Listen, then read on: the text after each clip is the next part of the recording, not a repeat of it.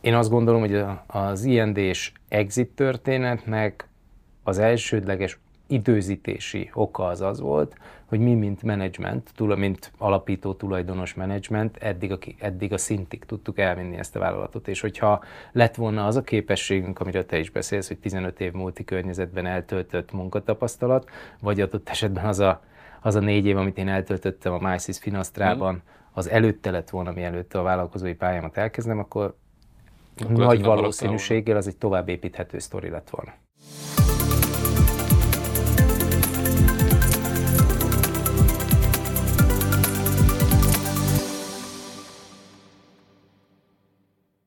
Sok szeretettel köszöntök mindenkit céges podcastunk legújabb adásában. Én Oszkó Péter vagyok, és ez itt az Oxo Coffee Break. Mai vendégem befektető, sorozatvállalkozó és nem mellesleg az IVS elnöke, Vinnai Balázs, akivel sok mindenről szeretnék beszélgetni, de hogy valami hazai ö, média szférából származó mémmel kezdjem a első kérdésem, hogy biciklivel jöttél?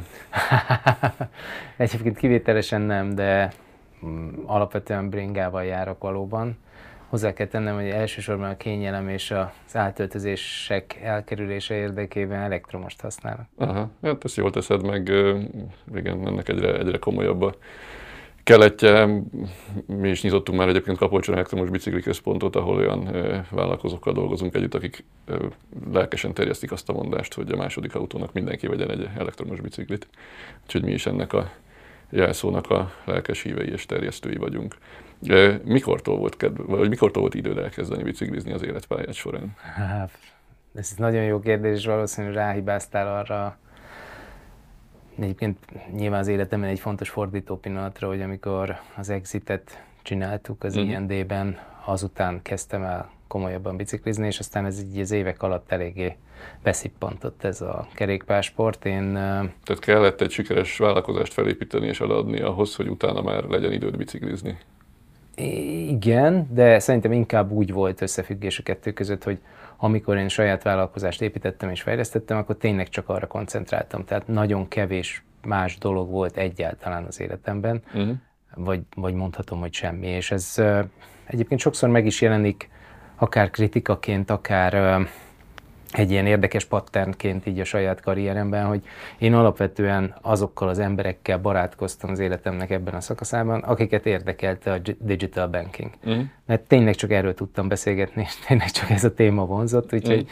úgyhogy ez egy ilyen adottság volt. Nyilván ez a munkán kívüli tevékenységemre is elég irányomta a bélyegét. Igen, gondolom. Ugye 97-ben alapítottátok az IND-t, jól emlékszem? Igen. Akkor még nem is sejtettétek, hogy egy startupot alapítottatok, gondolom, mert 97-ben még nem is használta senki ezt a szót. Ez a szó valóban nem létezett. Később ugye a garázsvállalkozás, ez volt egy ilyen tipikus szó, amit ránk akasztottak, vagy a hasonló cégekre egyébként. Uh-huh. És közben meg elvégezted a jogot. Hogy, hogy zajlott, vagy miért zajlott ez így párhuzamosan? Nem tűnik logikusnak, bár nagyon sok beszélgető partnerem pálya elhagyó jogász, ahogy, ahogy én is vagyok, hogy valahogy, valahogy furcsa módon ez a diploma, ez kitermelt vállalkozókat is, de te ráadásul, ha jól értem, már az egyetem alatt megalapítottad az IND-t. Így van. És egyszerre voltál informatikai vállalkozó, és végezted el a jogi egyetemet. Igen, de bár egyébként így egyel távolabbról nézve, azért inkább a jog volt egy kitérő pálya, uh-huh. mint sem az informatika. Én középiskolába egy informatika spec osztályba jártam, tehát uh-huh. körülöttem lévő emberek azok mind ezzel foglalkoztak, ráadásul ugye édesapám révén is az informatikai vállalkozás az egy olyan indítatás volt, ami így a család örökséghez valamilyen módon közel állt. Uh-huh. Ettől függetlenül az igazi családi indítatás, ugye nagyon direkt uh, motiváció, én családi uh, elkötelezettség az az volt, hogy, hogy, a, hogy a diplomát meg kell szerezni, meg hogy legyen egy rendes munkám, ahogy, ahogy édesapám mondta, tehát, hogy a, hát ez egy generációs ne csak vállalkozó igen. legyél, hanem legyen valami rendes munkád. Úgyhogy az volt az alkunk kettőnk között, hogy mehet ez a vállalkozós, de csak akkor, hogyha nem megy az egyetem rovására. Uh-huh. Hát végül is elvégezted az egyetemet is. Tehát igen, igen, valamilyen módon ez befejezte. Ti vagytok a, ma- a magyar fintech story, egyébként. Mégis az a helyzet, hogy hogyha akár a, ebbe a szakmai közegbe, akár szélesebb nyilvánosságban kérdezgetsz embereket, hogy milyen startupokat ismernek, akkor az IND-t nem az első körben említik meg. Igen, Ez hát, miért van szerinted?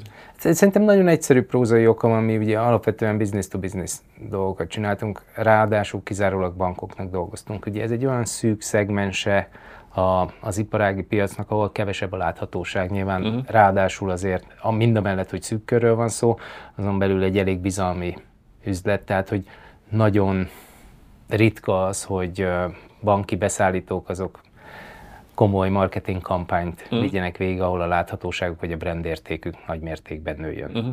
Tehát ez egyszerűen üzleti modell. Szerintem alapvetően üzleti modellből fakadt. Mi ugye egy hasonló generáció voltunk, mint mondjuk a Prezi, de hát a Prezi az egy olyan mindenki által érthető és könnyen fel, felhasználó szempontjából is könnyen meg kell. Hát meg mindenki tudja próbálni, tehát mindenki egyszer letöltötte legalább pontosan, egy prezentációt pontosan. benne. Még hogyha a mi szoftvereinket milliók vagy tízmilliók használták is a világban, ettől függetlenül nem, nem nézték meg, hogy ki készítette ezt a kódot, és nyilván ugye a bankok brendelték ezt, tehát hogy mi, mi igazából nem voltunk láthatók mm. mögötte.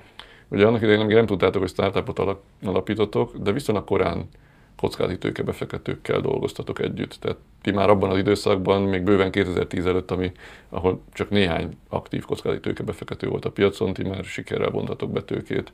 Erről mi volt akkor a tapasztalatod? Mennyire volt nehéz, mennyire, mennyire volt konfliktusos a helyzet, mennyire volt terhelt együtt dolgozni befektetőkkel? Különösen a mai szemeddel, amikor már te magad is befektető vagy egyébként. Hát bár akkor lett volna birtokomban ez a tudás, mint amit, mint amit ma látok már a másik oldalról is, akkor mhm. biztos sokkal könnyebb lett volna az együttműködés. Mit, mit miért mondanak? Igen. igen, igen, igen, de egyébként ugye mi mindig is nagyon nemzetközi szemléletű céget akartunk építeni, és abban benne volt azokban a modellekben, amiket mi láttunk külföldön, a gyorsítópályának az a szintje, ahol a a külső tőke bevonása az fel tudja gyorsítani egy cégnek a növekedését, és mi pusztán ebből a megfontolásból fordultunk külső uh-huh. tőke irányába. Valóban kevés magyar aktív volt, mi egyébként a nemzetközi piacon próbálkoztunk uh-huh. elsősorban, és csak néhány magyar uh, befektetőt hívtunk meg ebbe a tenderbe. Az, hogy, uh, hogy magyar tőkére esett a választás, az azért részben annak köszönhető, hogy Akkoriban a befektetők még egy kicsit furcsán néztek a magyarországi cégekre, nem volt vele tapasztalatuk mm. sem a jogi környezettel, sem pedig azzal, hogy ezek mennyire beágyazhatók nemzetközi történet, uh, sztorikba. A másik szempontból pedig a Euroventures, aki nekünk a befektetőnk volt, ők egy jó nemzetközi szemléletű igen. csapat volt. Igen, hát ők sosem magyar befektetők voltak, minimum légiós befektetők igazából. Így van, és, és, és szerintem mi, mi sokkal többet tanultunk tőlük, mint amit ők tőlünk, úgyhogy remélem, hogy, hogy ettől függetlenül ez nekik is egy pozitív történet, illetve meggyőződésem, hogy az, de, de, de a mi szempontunkból ez egy hosszú tanulási folyamat volt. Uh-huh. Mennyire volt érzelmileg fájdalmas az exit? Tehát, hogy azért mégiscsak lényegében egyetemista korodban elkezdtél felépíteni egy céget, még ha valaki profi módon arra is építi a cégét, hogy pláne bevon kockázati tőkét, akkor biztos, hogy eszébe jutott, hogy azt majd el akarja adni de azért hát ez egy hosszú együttélés volt. Mennyire, mennyire volt nehéz túltenni magad azon, hogy eladsz valamit, ami addig életed munkája? Én ahhoz szoktam ezt hasonlítani, mint amikor az ember a saját lányát kíséri be a templomba. ez, egy, ez nyilván egy nagyon, helyzet, nagyon nehéz helyzet másnak a kezébe adni egy olyan vállalkozást, amit mi magunk a saját személyes képünkre, egy erős kultúrára, a meg egy, meg egy erős érzelmi vonalra is felépítettünk. Tehát nálunk a csapat kohézió az alapvetően az ind kultúrában nem csak a szakmai együttműködésre, hanem nagyon erős emberi e, együtt dolgozási vagy egy hasonló motivumokra is épített. És e, ennek ellenére azért most ennyi év távlatából szerintem ez nem, nem, nem baj, hogyha felfedem, hogy hogy azért elvakított minket a sikeres exitnek a, uh-huh. a, a motivációja. Tehát nyilván mi egy nagyon sikeres tárgyalási szakaszban voltunk, uh-huh. a cég értéke ugye folyamatosan uh-huh. nőtt ebben a tárgyalási folyamatban, és, és ezért közvetlenül a megtörténteig nagyon kevéssé gondoltunk erre. Uh-huh. Aztán, amikor a realitása. Tehát volt olyan, volt olyan jutalom előttetek, ami igazából kellően motiváló volt ahhoz, hogy, hogy az érzelmi elszakadás az ne, ne tűnjön tehernek? Így van, de azért a, a D1 amikor a, a valóság átüti a, uh-huh. a fátyolnak a, a, a, a leereszkedő fátyolnak azt a vékony mázát, amivel, amivel ez a siker kecsegtetett, akkor, akkor azért ez egy fájdalmas dolog volt, és rossz volt látni, hogy az a kultúra, amit mi felépítettünk, az hogyan bomlik le egy ilyen óriás múlti cég. Ehhez képest uh, szerintem az átlaghoz képest tovább ott voltál az exit után a cégnél. Tehát az alapítók jellemzően azért viszonylag gyorsan kipörögnek a, a, abból a cégcsoportból, ahova egyébként az ő cégük kerül, még akkor is, hogyha azzal az elképzeléssel adják el a céget, hogy ők maradni fognak. Egyszerűen érzelmileg annyira más a helyzet, hogy alkalmazott leszel abba a cégbe, ami a tiéd volt, hogy ezt nem sokan bírják sokáig. Te egyébként egész sokáig bírtad. Ennek Igen. mi volt az oka szerinted?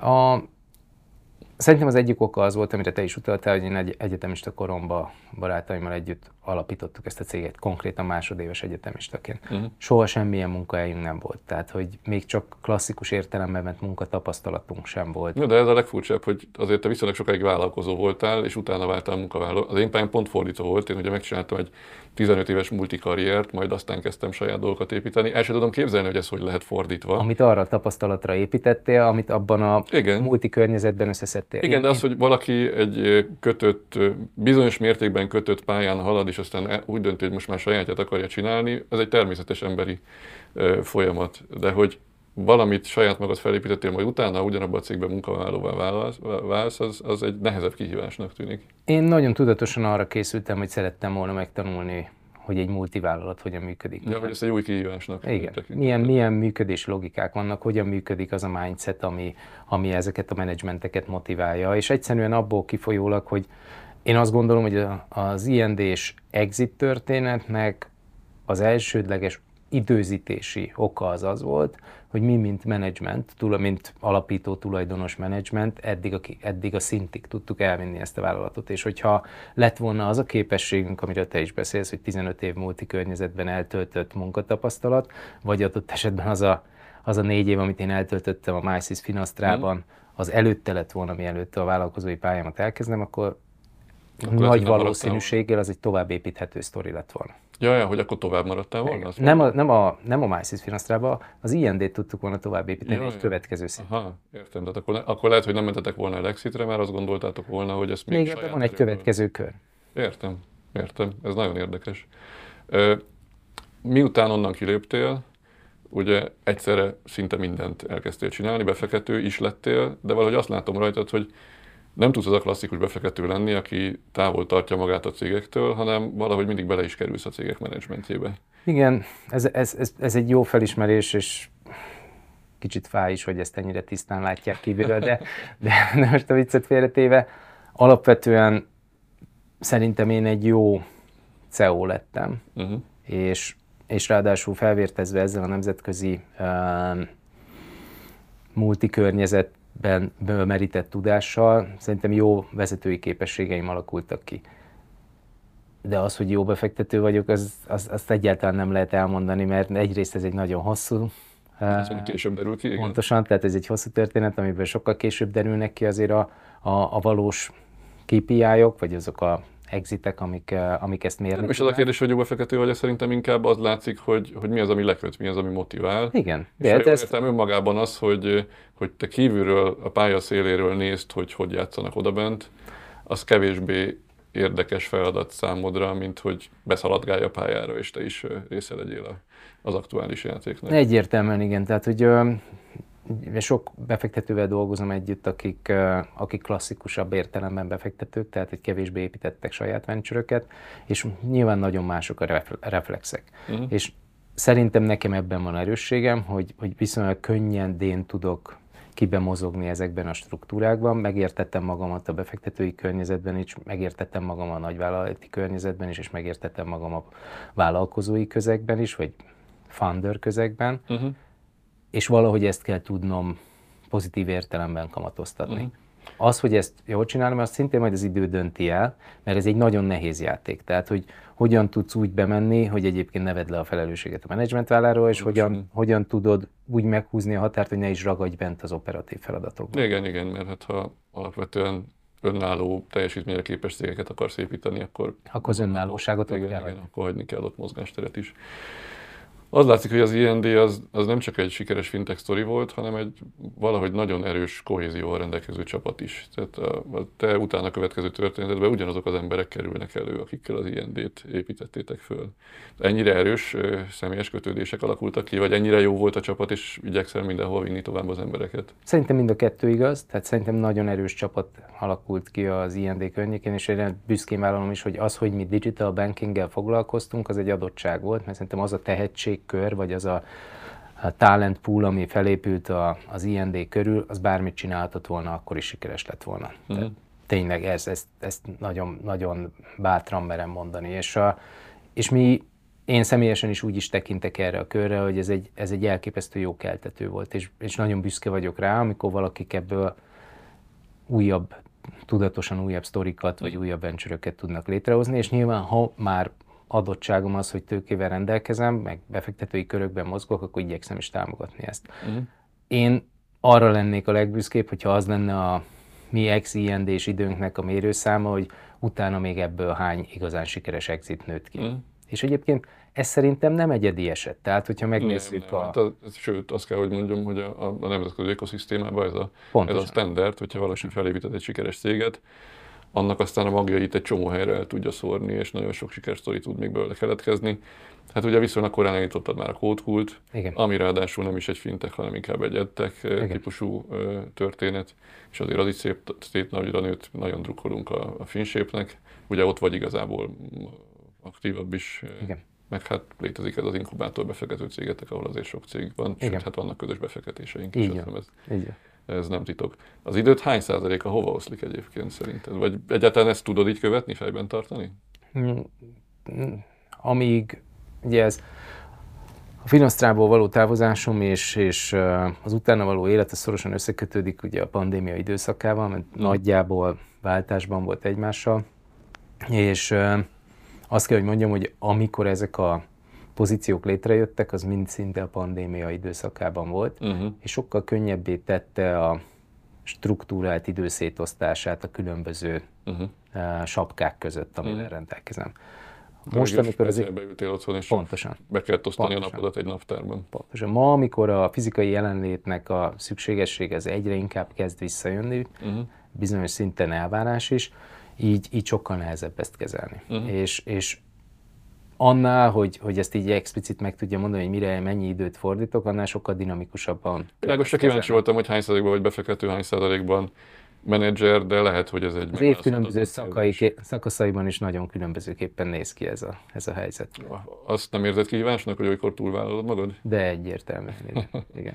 Hogy jött ebben még bele az IVS? Mert hogy most úgy beszéltünk, mint a csak vállalkozó ö, menedzser és befektető lennél, de közben te vezeted az Informatikai Vállalkozások Szövetségét. Igen, ez ugye alapvetően ez is azután jött, hogy az sikeres exitet végigcsináltuk. Nyilván, amikor a Finasztránál voltam, akkor egy olyan globális szerepkörben voltam, ahol az utazási idő meg a nemzetközi lekötöttség miatt lehetetlen volt, hogy igazából a helyi közösségnek valamit vissza tudjak adni, de azt gondoltam, hogy a haza, kvázi hazatérésem után, mert nyilván sokkal kevesebbet kellett utaznom, fizikailag mindig is Magyarországon éltünk, van lehetőségem arra, hogy ezt valamilyen módon azt a lehetőséget, amit én a szakmától, meg mm. egyébként Magyarországtól kaptam, azt valamilyen módon megpróbáljam visszaadni, és ez volt az elsődleges motiváció abban, mm. hogy, hogy az IBS-szel aktívan elkezdtem foglalkozni. Ez amellett, hogy befektetőként is konkrét céleket igyekszel még sikere segíteni, azt gondolod, hogy a, hogy, a, hogy a szakmának, az iparágnak is érdemes lehet valamit megpróbálni visszaadni? Én, én nagyon hiszek abban, hogy, és persze ez bizonyos értelemben demagóg, de, de szerintem Közép-Kelet-Európának a digitális képes, a digitalizáció az önmagában egy kitörési pontja. Mm. Tehát ezt egy, nagyon sokan mondják egyébként, ha külföldre elmegyünk, ők is most már kezdik úgy hívni Magyarországot, meg a régiót is, hogy Engineering Part of Europe, mm.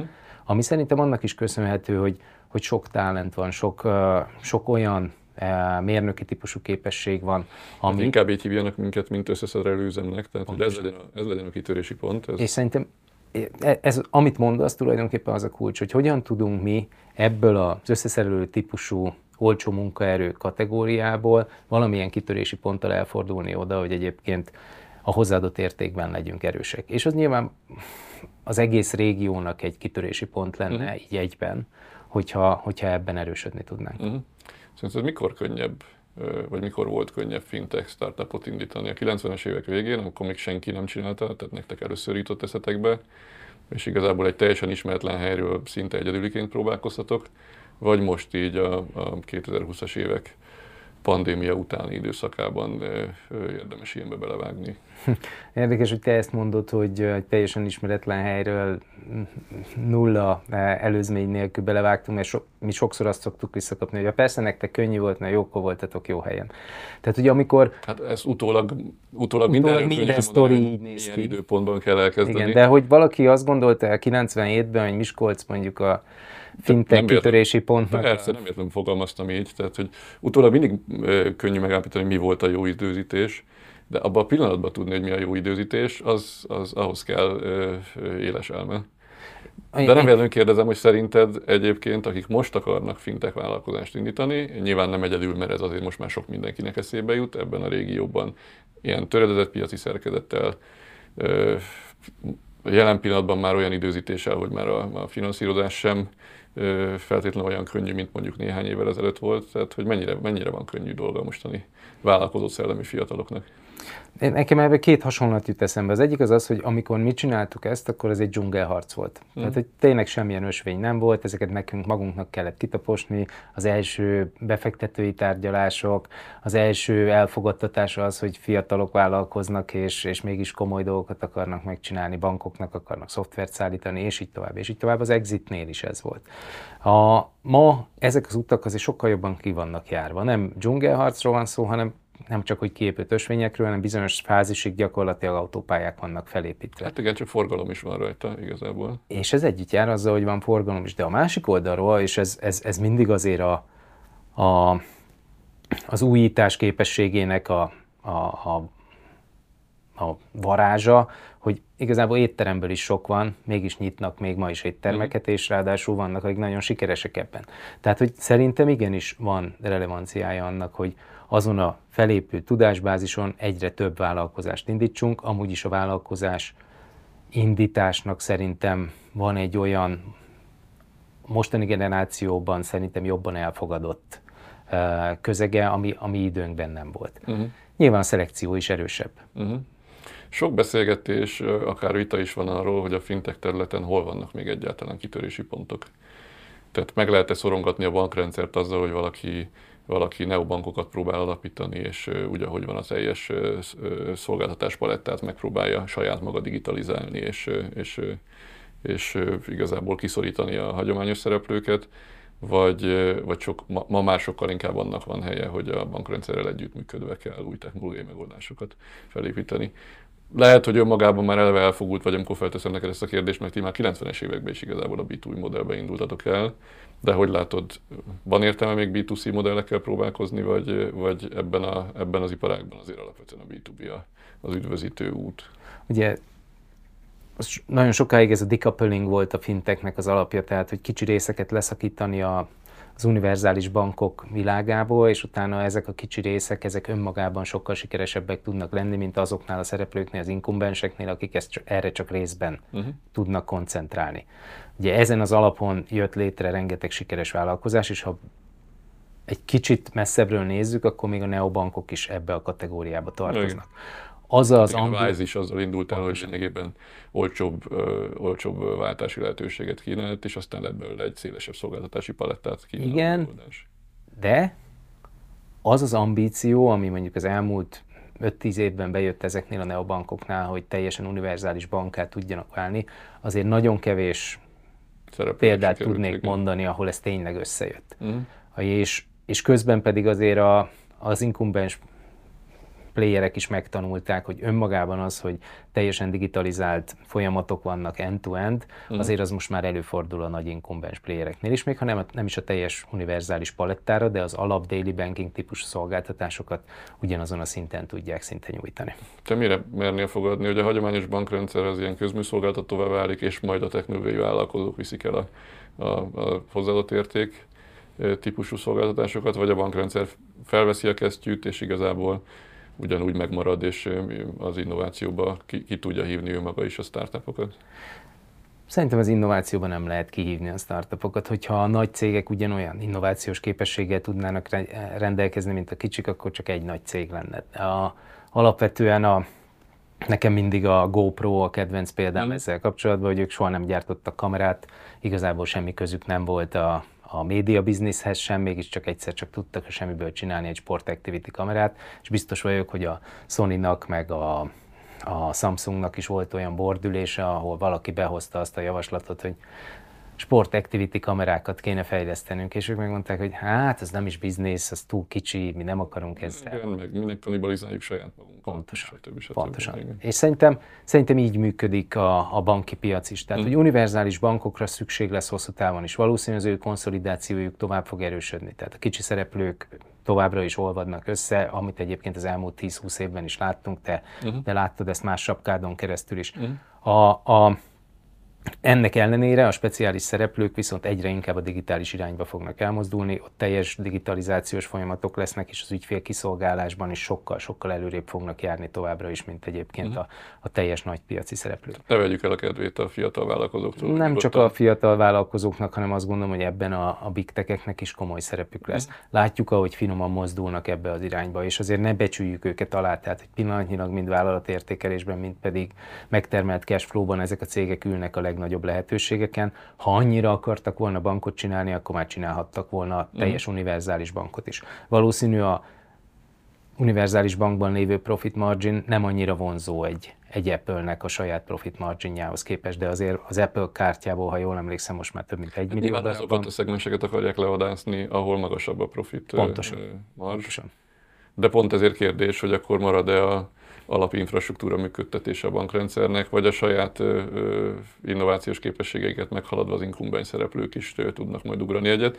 És akkor ezzel kapcsolatban van egy konkrét kérdésem, hogy a, a Bankszövetség kiadott egy 15, 11 pontos listát arra vonatkozóan, hogy milyen fejlesztéseket kéne megugrania a, a magyar bankszektornak állami segítsége vagy szabályozói segítséggel. Szabályozói segítséggel. Szabályozói segítséggel, igen, tehát itt nem pénzről, hanem szabályalkotásról volt szó. És azt hiszem valamilyen szalagcímekkel jött le, hogy hogy lehet 15 nap helyett 15 perc alatt majd jelzálók hitelhez jutni a jövőben, hogyha mindez megvalósul. Erre mekkora esélyt látsz, hogy egy ilyen kezdeményezés meg tud valósulni? Tehát, hogy maga a bankrendszer is ennyire hirtelen egy innovációs ugrást tud tenni? Én abban teljes meggyőződésem van, hogy ez be fog következni. Az, mm. hogy mennyi idő alatt fog bekövetkezni, ar- arra azért különböző százalékkal tennék fogadásokat. És az elsősorban azért van, mert, mert szerintem az elhatározás az erős, de a változtatási képesség mind a bankok oldalán, mind pedig a szabályozói oldalon elég nehéz. Uh-huh. És ráadásul, ha őszinte akarok lenni, akkor az inkumbens szereplőknek azt is figyelembe kell venni, hogyha túl gyorsan változtatnak, akkor a külső szereplők bekapcsolódási lehetősége az, az még inkább, még inkább uh, le, uh, nagy valószínűséggel bekövetkezhet. Uh-huh. Márpedig a piaci pozíció megőrzése az azért nekik is fontos dolog Ettől függetlenül szerintem mind a pénzügyi mutatók tekintetében, mint pedig az ügyfélkiszolgálás tekintetében ezeknek a változásoknak meg kell történnie, és valóban jogos a bankszövetségnek az az észrevétele, hogy ez sok esetben jogszabályi korlátokba ütközik. Uh-huh. Ez így van. Érkezett erre bármi reakció, vagy te tudsz arról, hogy mi a szabályozói hozzáállás ezzel kapcsolatban? Hát az én külső szem szemlé, szemléletemen keresztül én azt gondolom, hogy ez egy olyan tárgyalási alap, ami, amiből nagyon valószínűleg lesz uh-huh. megegyezés. Ez örömteli hír, mert ez egyébként nyilván technológiai fejlődés felgyorsítását is segítheti, sok fejlesztésre, sok fejlesztői tudásra is lesz igény, illetve nyilván a fogyasztói oldalon is ez egy komoly, komoly komoly előrelépés lesz. Szerintem a fogyasztói oldalon van a legnagyobb előrelépés ebben a tekintetben, vagy lesz a legnagyobb előrelépés ebben a tekintetben, és ez azért is fontos, mert az jól látható, hogy a mai digitális környezetben sok esetben már kevésbé az ár az egyetlen fontos tényező, hanem a szolgáltatáshoz való hozzájutás sebessége is meghatározó, illetve annak a bizonyossága, hogy én a folyamatban hol járok. Uh-huh. Igen.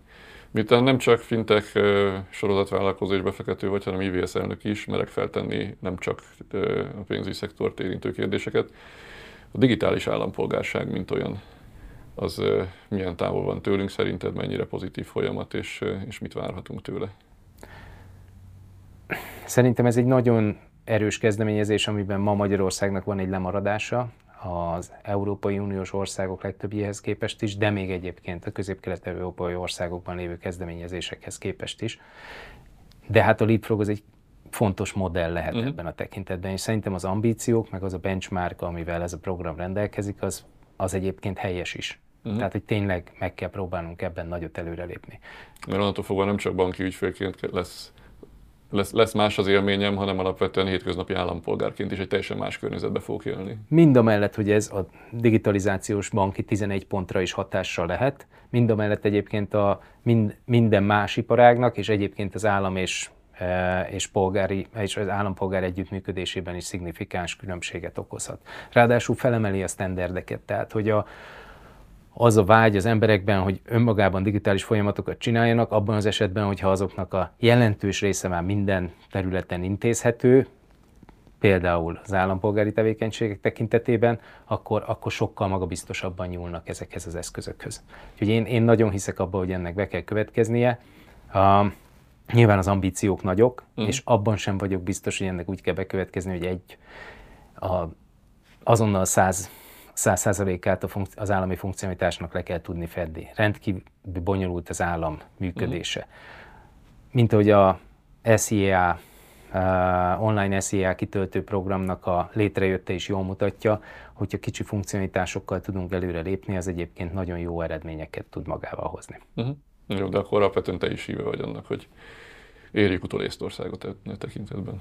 Igen, és fontos a benchmarking is, hogy ne csak a környező országokhoz hasonlítsuk magunkat, hanem bátran ambicionáljuk Észtországot, vagy azokat az országokat, akik, skandináv országokat, akik messze, messze előttünk járnak.